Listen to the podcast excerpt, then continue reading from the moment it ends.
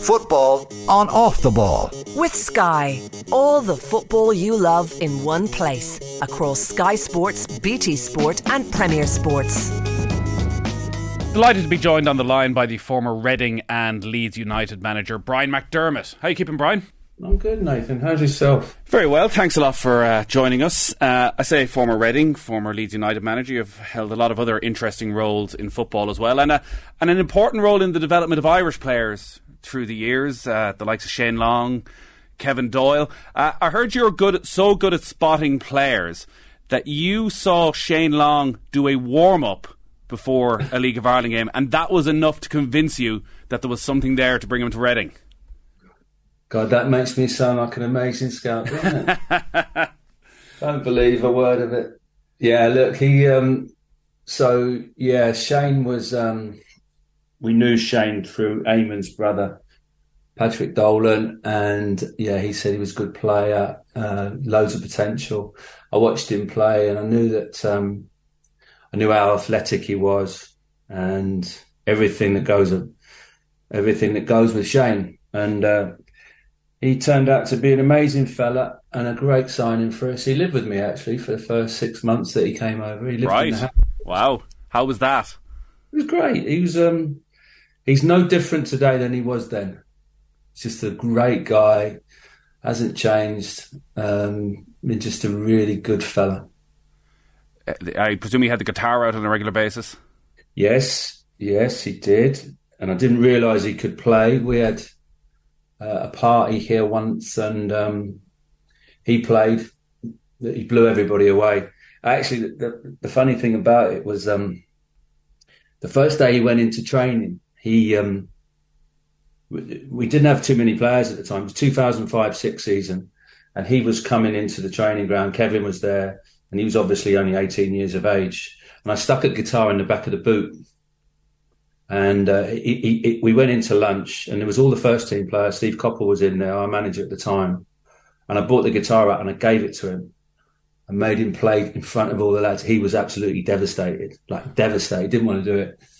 But I knew, because he was that good, that his credibility would go through the roof as soon as he started playing. Forget his football. And he played, and I'm not sure he was too happy with the fact that I made him do it, but... Oh, listen, he was great, absolutely great. And the lads loved him.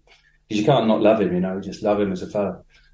His career is one, I think, that's maybe underestimated in this part of the world. We obviously remember the goal against Germany, but just how long he played in the Premier League and how many goals he scored, over 50 Premier League goals. It's easy to say in hindsight, but when you do look back on those first times you saw him, did he have something different to a lot of the players you were looking at in Ireland? Do you know, it's hard to make comparisons on any players, he was just, he was a young boy who was athletic. He hadn't started playing until he was 14.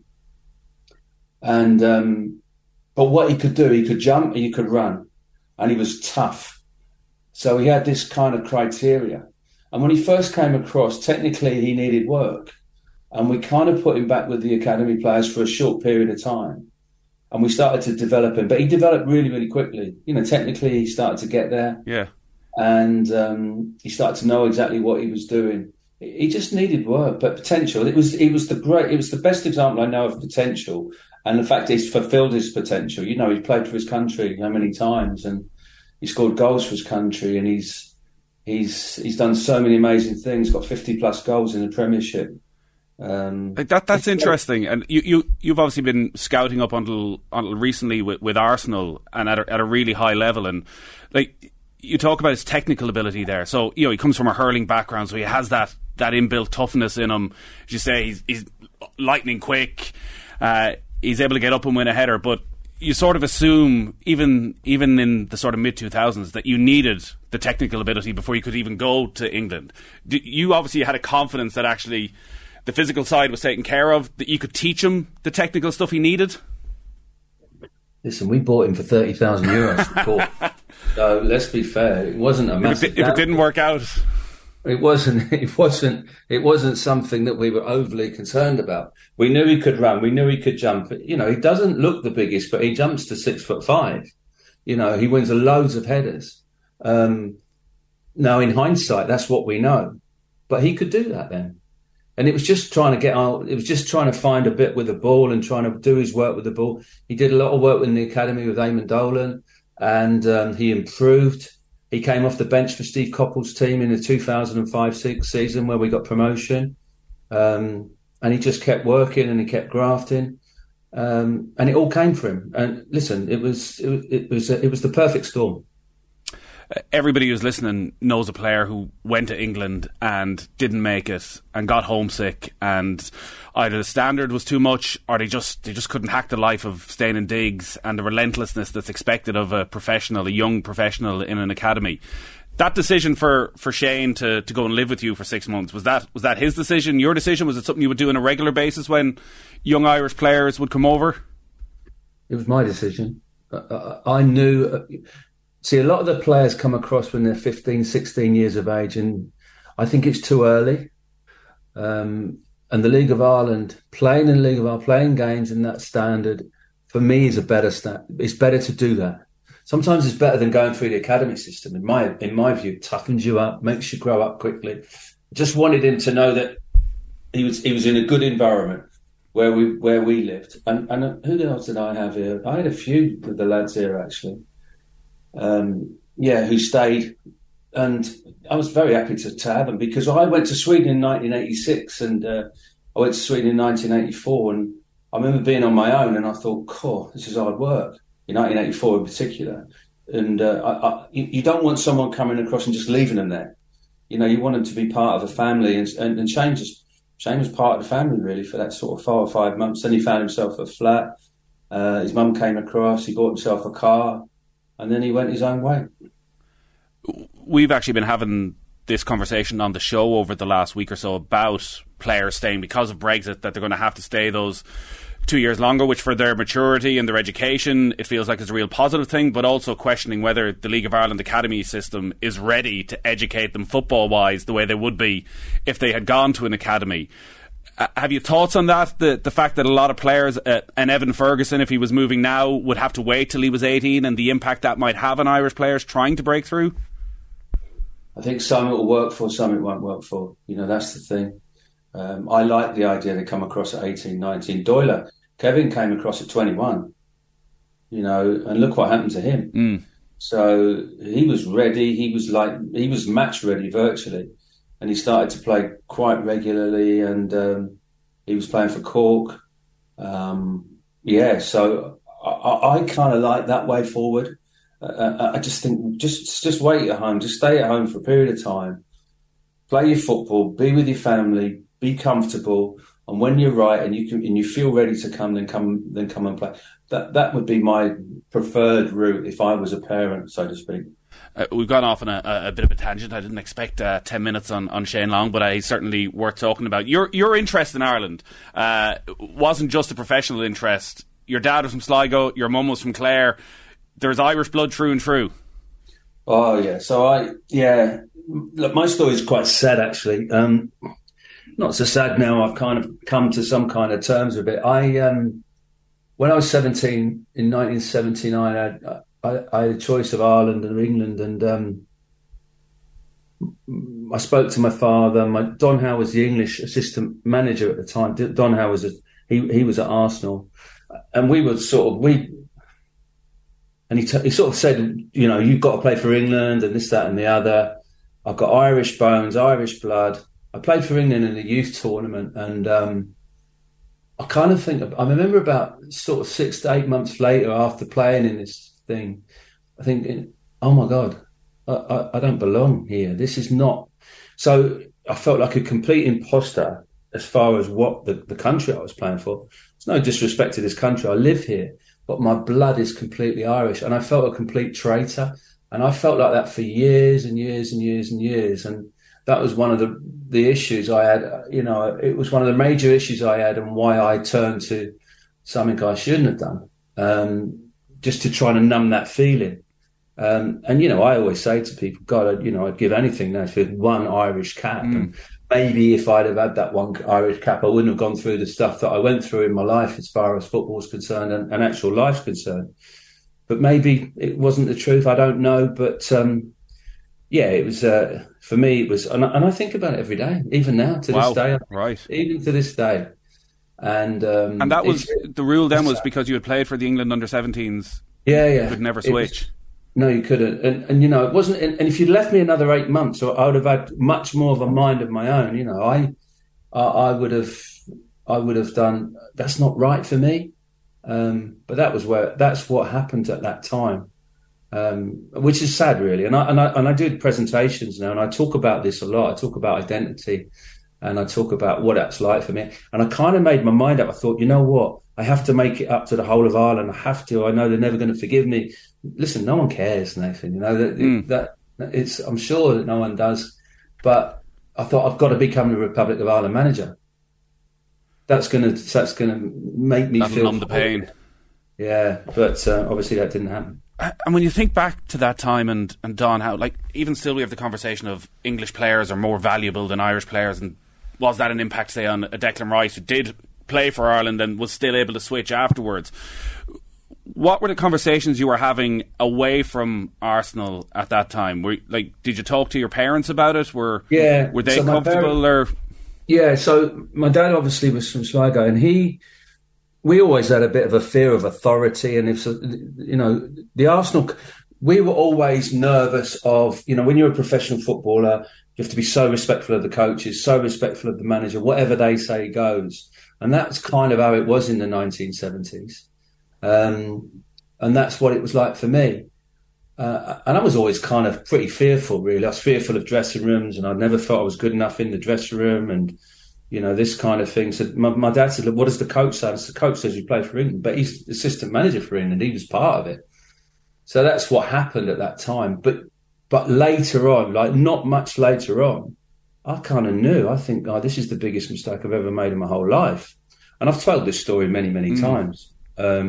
And I can't do anything about it. And I reflect back. And sometimes I dream. Sometimes I dream I've played for Ireland. I've got a green shirt. And I wake up really sort of quite elated. And I think, oh, my God, I didn't. So, you know, I kind of try and sort of talk to younger players now and say, look, you know, it's so important that you get that right. Now, your Declan Rice situation, I don't know what his family situation is. I think it's his grandparent. Mm. And his mum and dad are English. I don't know. Yeah, I think his dad definitely has very close links with Ireland, but obviously there is not as strong a connection with an Irish community as the one you had. No, absolutely. And that, listen, I know about it. That's where, you know, I was. And there's a lot of people of my generation, born in England, of Irish parents who feel the same way as I feel. You know, that real strong connection to Ireland and the community. Well, Kevin Kilbane does a lot of work with us, and he speaks about when he was at Preston and was getting called up or been linked with an England under-21 and the pressure that was being put on within the club to go and play for England. And he probably just was fortunate he went the other way and said, no, he has the exact same roots, the same sort of heritage as you have. And obviously we saw what he went on for.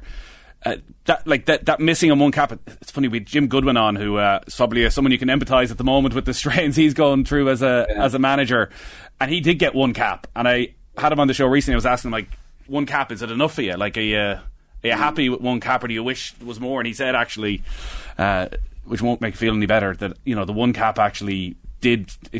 It's something he can look back on and get that sense of satisfaction. Yeah, I mean, the thing is with Kevin is Kilbane as well. He was older as well. And, you know, I remember speaking to someone when I was 20 years of age, what happens if England under 21 call you up? And it sounds disrespectful. I don't mean it to sound disrespectful, but I wouldn't have wanted to have played because I just felt it wasn't right for me. You know, how strongly I felt inside. So if your playing career, and look, you played at a very high level with Arsenal, if your playing career had gone a different way, mm-hmm. and England came calling when you were 23, 24, do you think you'd have turned it down?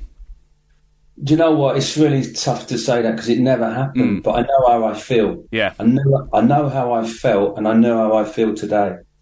You know, I was recently spoken to about someone from another national side to do some scouting for a national side, which wasn't Ireland, and I said, I couldn't do that. If someone from the FAI come to me and contacted me about doing some scouting for the FAI, I would do it, but I couldn't do it for another national side, if that makes sense, because Because then if I did that, I feel that everything I've said in the last 40-odd years wouldn't be the truth. Like, I touched on your playing career. Like, you did play at a very high standard. Your debut was with Arsenal. I think it was against Bristol City. It was looking, and you're coming on to a team that had Liam Brady, Frank Stapleton, David O'Leary. Yeah. For somebody with your Irish heritage, like, that must have just felt like living the dream walking out onto that pitch. Long story. It didn't feel like living the dream, but it's too long a story to go through here. But I always suffered from this feelings that I wasn't really good enough and didn't belong. I remember my first touch for Arsenal. Liam hit me a ball, must have been 40 yards across the pitch. And it's coming out of the sky, and it's 40 yards, and I'm thinking to myself, wow, this is coming towards me. There's 40,000 people in there. So I controlled it on my chest, and it went out of play. That was my first touch in pro football. And we won the game, I think we won 3-0, and Liam came up to me afterwards. He said, oh, you got a nice win bonus there.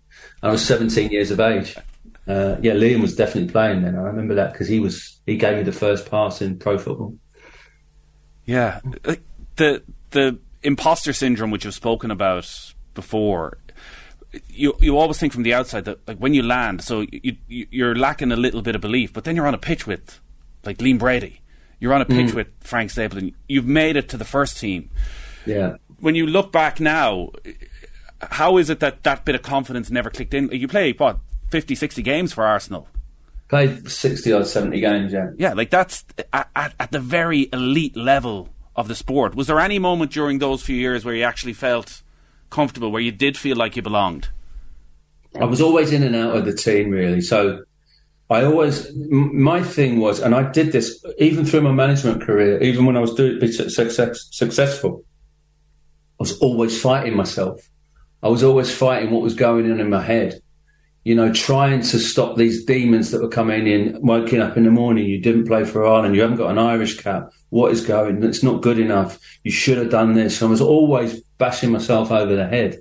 There was that, and then there was the fact that, you know, am I good enough? You're not good enough. And this constant, like, washing machine head going on and on and on.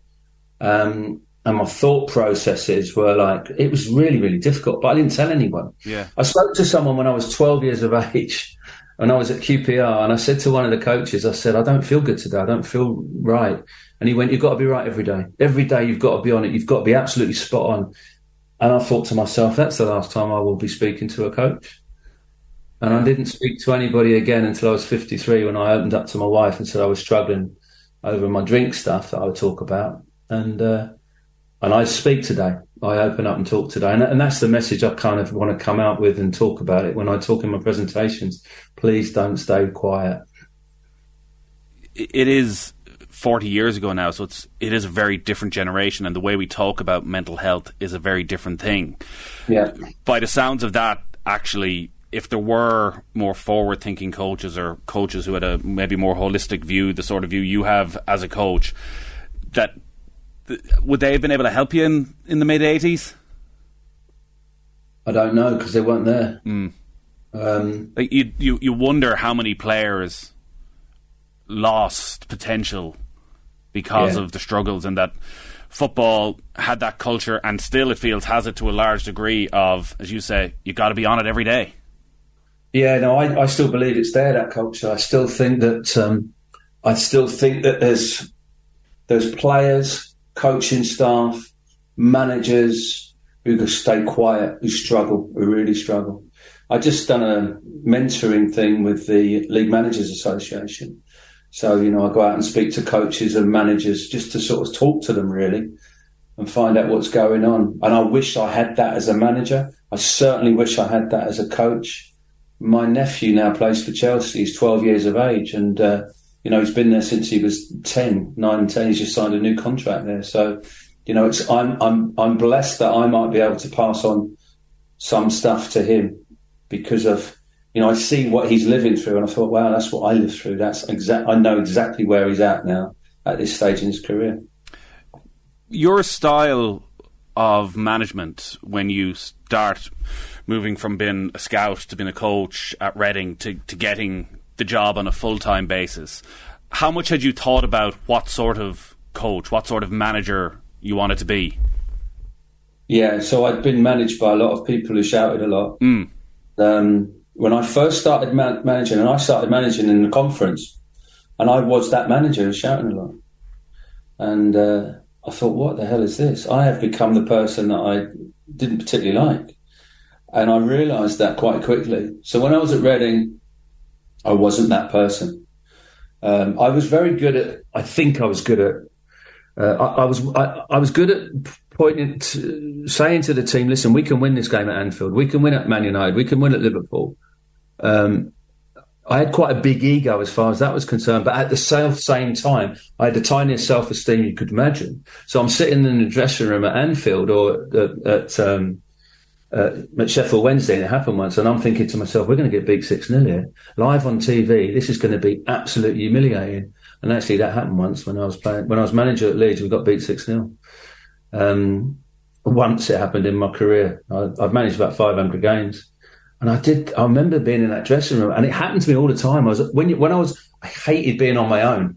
I literally hated being on, and I was always on my own in the dressing room, away from home. And I tried to cope with that sort of feeling of being on my own before you walk out onto the pitch.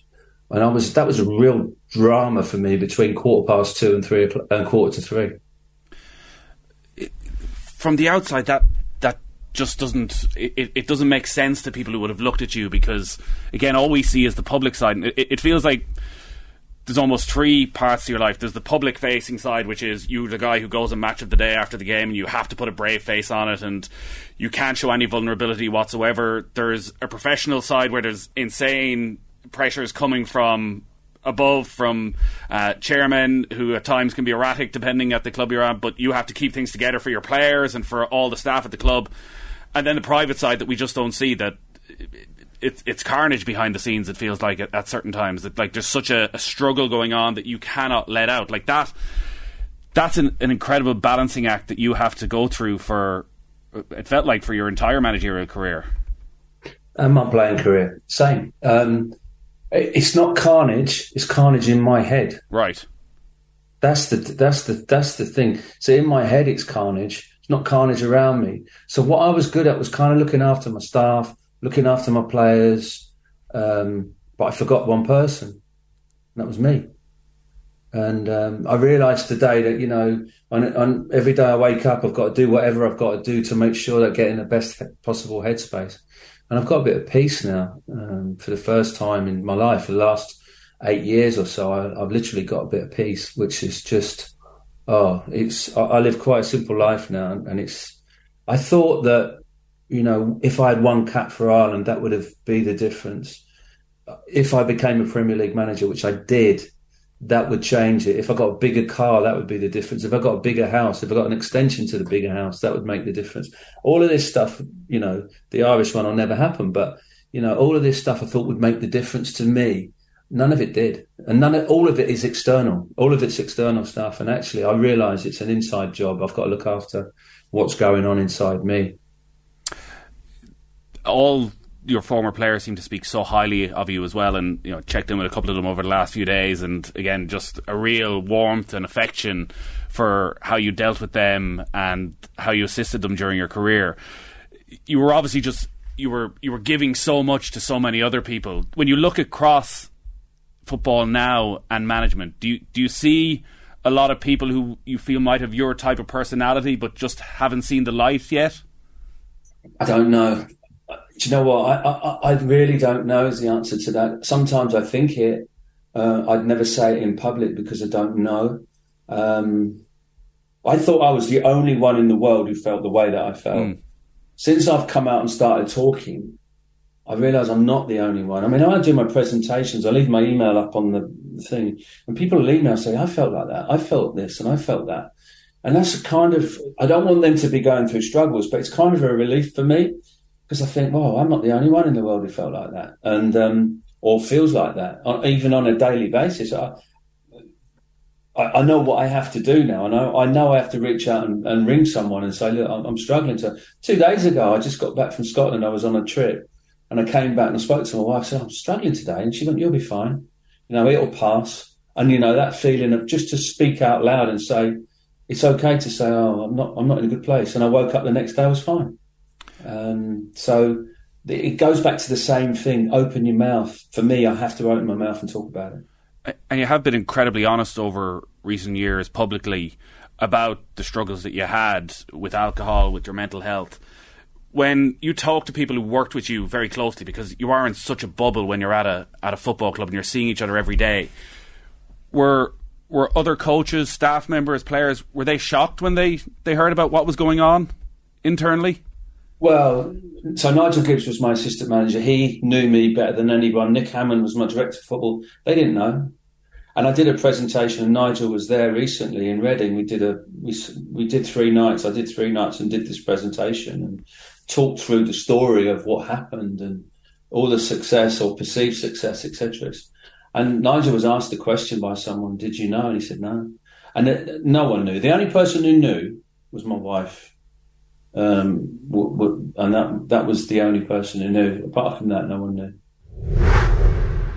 Off the Ball Daily, a home for your favourite podcasts from Off the Ball. The performance rankings, You Had to Be There, Crappy Quiz, and A Slight Tangent. It's incredibly useful, and why not do it just because you think it's agricultural? Subscribe to the Off the Ball Daily podcast feed right now. Football on Off the Ball with Sky. All the football you love in one place, across Sky Sports, BT Sport and Premier Sports. You were a bloody good manager. Like this time 10 years ago, you were still in charge at Reading. I think it's coming up on the 10th anniversary of leaving, but you got them to a playoff final. Then you'd gone and got promoted the year after that. You'd gone on this brilliant run and winning 15 of 17 games. There was you were probably at a stage for a while where you were everyone's second favourite team, where people liked watching Reading and there was a good quality of football. It's crazy how quickly it can fall apart in the professional sense. Like, I read an interview, a piece from the day you left Reading, and it was, well, this guy is not going to be out of work for very long. He will have his pick of clubs. You end up at Leeds quite quickly. Was it that case when you walked out of Reading in sort of March, when you left Reading in March 2013, of, you know what, I'll be all right? Or was that inner voice telling you, well, actually, that was my shot at the big time?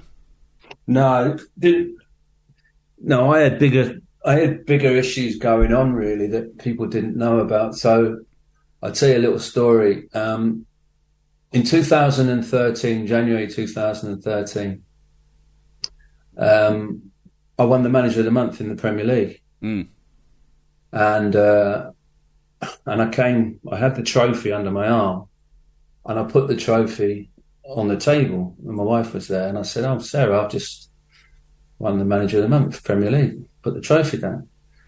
She went, "Well done." And then she said, "Can you put the bins out?" I said, "Sorry?" She went, "Can you put the bins out?"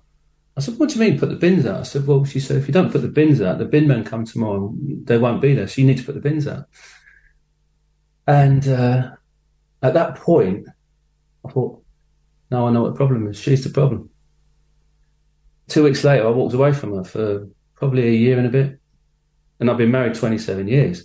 So I had all of that going on. And, you know, this woman who's just the most amazing woman, I walked away from, plus my kids, just because I just trying to fix whatever it was. It's the saddest story. And I reflect back on that person. I think, wow, who was that person who did that? That was obviously me who did that. And I feel, I look back at that time and I look back, but I don't stare because I can't. It's not good for me. And I'm very blessed that she took me back again after about a year and a bit, after Leeds finished. But I had all of that going on as well. So when I lost my job in March 2013, literally 3 or 4 weeks later, I went to Leeds. She didn't feel, I know that from what was said now, that I was ready to go to Leeds. And actually did a half-decent job at Leeds until Christmas. We were 5th in the league. And then the Massimo Cellino came in and all of that. And I'm trying to deal with this ownership situation. And I can't even describe to you what was going on there. It was very, very difficult, for want of better words. And I was on my own. I was just going to say, the fact that... In that job. But were you actually on your own in that job? Could you have shared the load? Was there a staff around you? Or was it so insane at Leeds at the time with the ownership that actually you're thinking, these people's livelihoods, they all rest on my shoulders and getting this team winning? Yeah, so I had great staff. Nigel was with me. Nigel Gibbs was with me. Neil Redfern, great guys. Lucy Ward.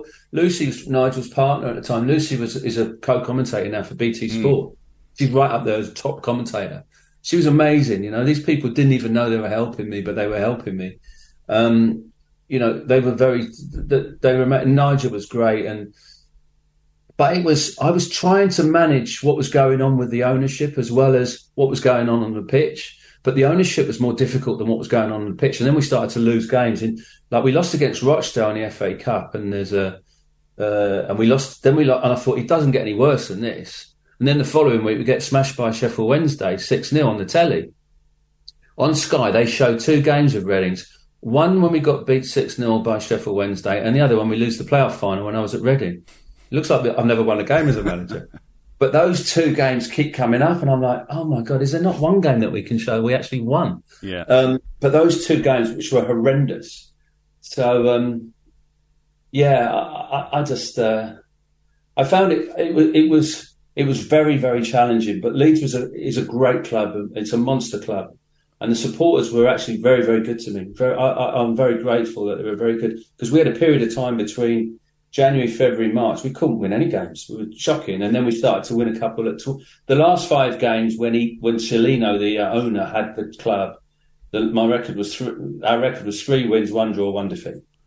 He made his mind up. Now that Leeds are back, it's hard to fully remember almost, even though it's only 8-9 years ago, just how much of a basket case it had been at that time. Like, I think you were given a sort of 3-year brief to rebuild the club from the bottom up. Like, they had no real scouting system. You were having to borrow analysis from other clubs. Their scouting system was basically whatever names were on your phone. Yeah, basically. Yeah, there was no structure there. There was no infrastructure. So I signed a 3-year contract. It's like, you know, it's like Steve Coppell in 2005-06 got Reading promoted. It took him 3 years. Mm. The year that we went up in 2012, it took us 2.5, 3 years. So it is like that two, and that was the thing that Leeds. You need that time, and managers don't get that time now. We all know that. So if you're trying to actually build a football club as a manager, it's virtually impossible. You know, your Alex Ferguson's and your Arsene Wenger's of this world, your managers. Arteta's getting it now. Mikel Arteta's getting that opportunity at Arsenal. I hope that Steve Cooper at Nottingham Forest, they've backed him. Looks like they might give him that opportunity there as well. But they're few and far between.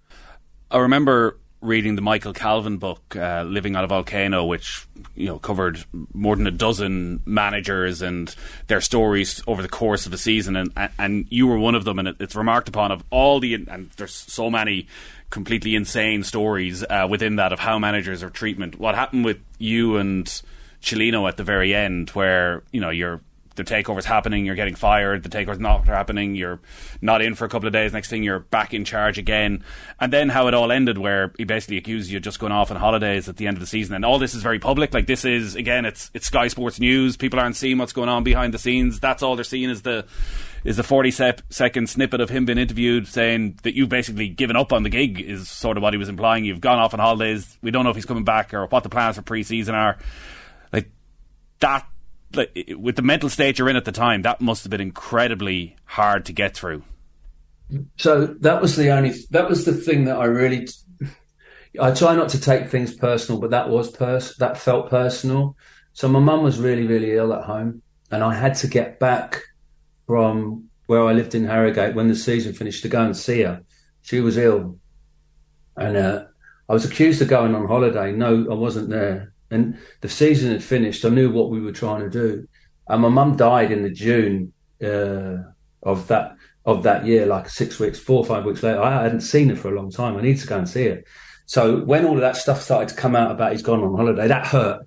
And I thought I couldn't say anything because I didn't want to go public on something like that. I had more important things to do. I was looking after my mum. I wanted to be where my mum was. So that felt personal. And that wasn't right. And to be fair to him, a little while later, he wrote me a letter to say he was sorry about my mum's passing and stuff like that. So I appreciated that. But that it was kind of stuff that didn't need to happen. He made his mind up in the January 2000. I was going to be gone. I knew I was gone. Once an owner sacks you, you're a dead man walking. And all the players knew that I would be gone as well. So, you know, I literally could write a book about that 6 months when he was in charge, about that period of time. I could do a whole presentation on that 6 months in charge. You mentioned some Premier League managers there. One that I was thinking of was obviously, you know, Graham Potter and the position he's in at the moment, and your path isn't the same by any stretch. But you know, you obviously spent time playing in Sweden, and he went off coaching in Sweden, and like, he was on this show a couple of years ago. It's just so interesting in how he never expected to find himself as a Premier League manager at Brighton at the time, and now he finds himself at the big gig, and he seems to have that human touch as well. He puts so much stock in his personal relationships with the players, and he looks at things a different way. Like, I think on your pro license, did you go to Google instead of going to a club to look at the way they worked, and you know had a real freedom for the players within certain boundaries. Like, the criticism that Graham Potter's got in recent weeks is that, you know, he's not an alpha, he's not an authority. If you're at Chelsea, if you're at a big club, you know, you need to be the man at the centre of everything. If a decision goes against you, you can't just take that decision. You need to be out there ranting and raving. You need to be in the referee's face. If you cared about the club, if you want to manage at a big club, that's what you got to do. Yeah. Which just doesn't seem, in this modern world of modern management, we say we want it, but then actually, when it's right there in front of us, we criticise it. Well, you've had the same situation. There's Mikel Arteta. He's jumping up and down on the line, and he's getting criticised for jumping up and down on the line. And, you know, and then Graham Potter is stood there, he's doing his work. You know, do you think the players at Arsenal can listen to what Mikel Arteta is saying when he's on the pitch? Probably the answer to that is not really. Can they listen to Graham Potter? He'll pass his stuff on the pitch. You know, as a manager, you can make a difference before the game. You can make a difference with your substitutions. You can make a difference at half-time. And then you go and do your press conference where you can make a difference, because when you're doing your press conference, you're actually talking to the players. You know, you're not necessarily talking to the press. You're saying, look, this, and this. But my thing was, I need to make sure I'm giving a message out to my players. We're going to be all right here. That's the key. So it's a lot of macho stuff talked about what a manager should be doing, jumping up and down on the line or not. Be yourself, that's the most important thing, and he's being himself. Fair play to him. So since you left Leeds, you had a short spell back at Reading, but for the last 6 years or so, you've been out of frontline management. How do you feel about the game now? Oh, I love... I love watching football. I love the game. I don't like some of the stuff that goes on within the game. I don't like certain things. I think the game, in a way, Stephen Calker put up a post about stats yesterday that I looked at on LinkedIn, and it talked about all these analytic stats that we've got, this, that and the other, but we don't talk about, you know, the heart of a player, the character of a player, another player helping another player out, a manager speaking to a player and how the manager makes him feel. And to me, that's the soul of football. And there's a little bit with all the stuff that we've got on the computer where we've lost the game's lost its soul a little bit. And I'd like to think we can bring a bit of that back. You know, I'd like to see a club where everyone's together, whatever level, the owner, the staff, the players. And actually, between 2000 and 2012 at Reading, we had that. We had a great owner. We had four managers. We had Alan Pardew, we had Steve Coppell, we had Brendan Rodgers, we had myself. Four managers in that time. We knew we didn't have a lot of money, but we knew what the criteria was. We had a great director of football, and everyone was going in the same direction. And listen, there was egos. There's always egos in football. But most of the lads put their egos to bed when they got to the training ground. We signed players like Ian Hart. Mm. You know, Ian Hart, I had Ian for 2 years. He was at Carlisle, and apparently he was finished. He was unbelievable. I'm talking unbelievable for me. Not just as a player, but as a person. I didn't realise how much fight and hunger he still had at 33 years of age. And what a player, by the way. What a signing he was for 75 grand. So when you spent the last few years as a scout with Arsenal, I think your title was international senior scout, so I presume you're doing a lot of travelling around the world, and I assume there's a lot of Moneyball stats within that when you're trying to assess players. How much, when you're going back reporting on someone you've seen, are you able to talk about, well, he might be lacking when we're looking at the numbers, but I've seen something from the games, there's a heart, there's a fight, there's something in there, there's the Shane Long in there that we can make something out of. Is that allowed in modern day scouting? It is for me. That's all I talk about. That's what I do. That's me. So I talk about what I feel, my gut feel, having seen the player. And I put a young boy into Orient recently. I watch a lot of lower league football over here. And I saw this lad. I've watched him 3 or 4 times. He's a wonderful human being, centre half, 18 years of age. And he's just signed an 18-month contract at Orient. And I'm sure he's going to be a real success. So I still back myself for what I see. I can't talk to the stats people about what the numbers look like. What used to happen at Arsenal sometimes is that the numbers guys, the data guys would say, can you go and watch him? His numbers are really good. And we'd go and watch them. And that was us working together. So it's all about collaborating together. The stats and the data and everything is good, but actually having people on the ground and watching games as well is for me, absolute necessity. From the way you've spoken, Ireland and playing for Ireland, managing for Ireland, it's far more than just an itch you would have liked to have scratched. There has been periods over the last decade where you've been probably the bookies' favourite. You've been strongly linked with the Ireland job. I think when both Giovanni Trapattoni left and Martin O'Neill got the job, and then around the time of the Martin O'Neill era as well, your name was probably still in the mix. Have you ever spoken to people about the Ireland manager's job, and is that still something that you dream about, or maybe even feel can still become a reality? No, I don't see that as a reality now. I mean, I've been out of management since 2016. If I could do anything to help, then I would. A bit of scouting or whatever, of course I would. It'd be an honour to do that, just to get a coat with a badge on, you know. Mm. It'd be an honour. But I think for me, it's like in 2013, I think was the closest, was when I think Martin got the job. And I would have been in the frame for that. But I just signed for Leeds at the time, and I felt a loyalty to the club. It was September, I think, when it happened. I don't know. I don't know when it was. Yeah, it was that time of the year.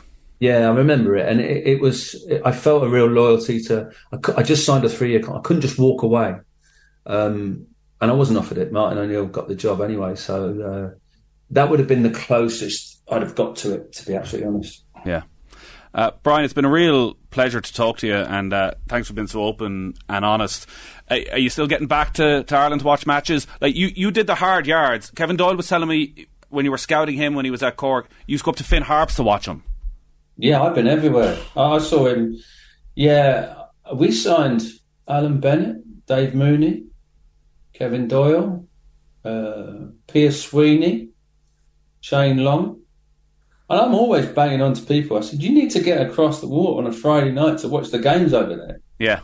And it's so important, you know, to do that. I think there's players everywhere. And Ireland was a brilliant one for us. I mean, we got some great... And actually, I was in Ireland about 3 weeks ago. I did a presentation at ESB in Dublin. And amazing people there. That was great. So I was over about 2 or 3 weeks ago.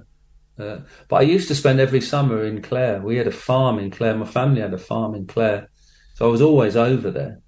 But every time I went over there, I got an English accent. They call me English. And when I come back here, I was a plastic paddy. So, you know, it didn't help this kind of so much, this sort of, who the hell are you? That sort of thing. Yeah. You can't help your accent. No. But listen, it's been great to talk to you. And next time you're in Dublin, we'd love to have you in for a chat as well. Do give us a shout. Brian McDermott, thanks a million for joining us. Thanks, Nathan. Football on Off the Ball. With Sky. All the football you love in one place. Across Sky Sports, BT Sport and Premier Sports.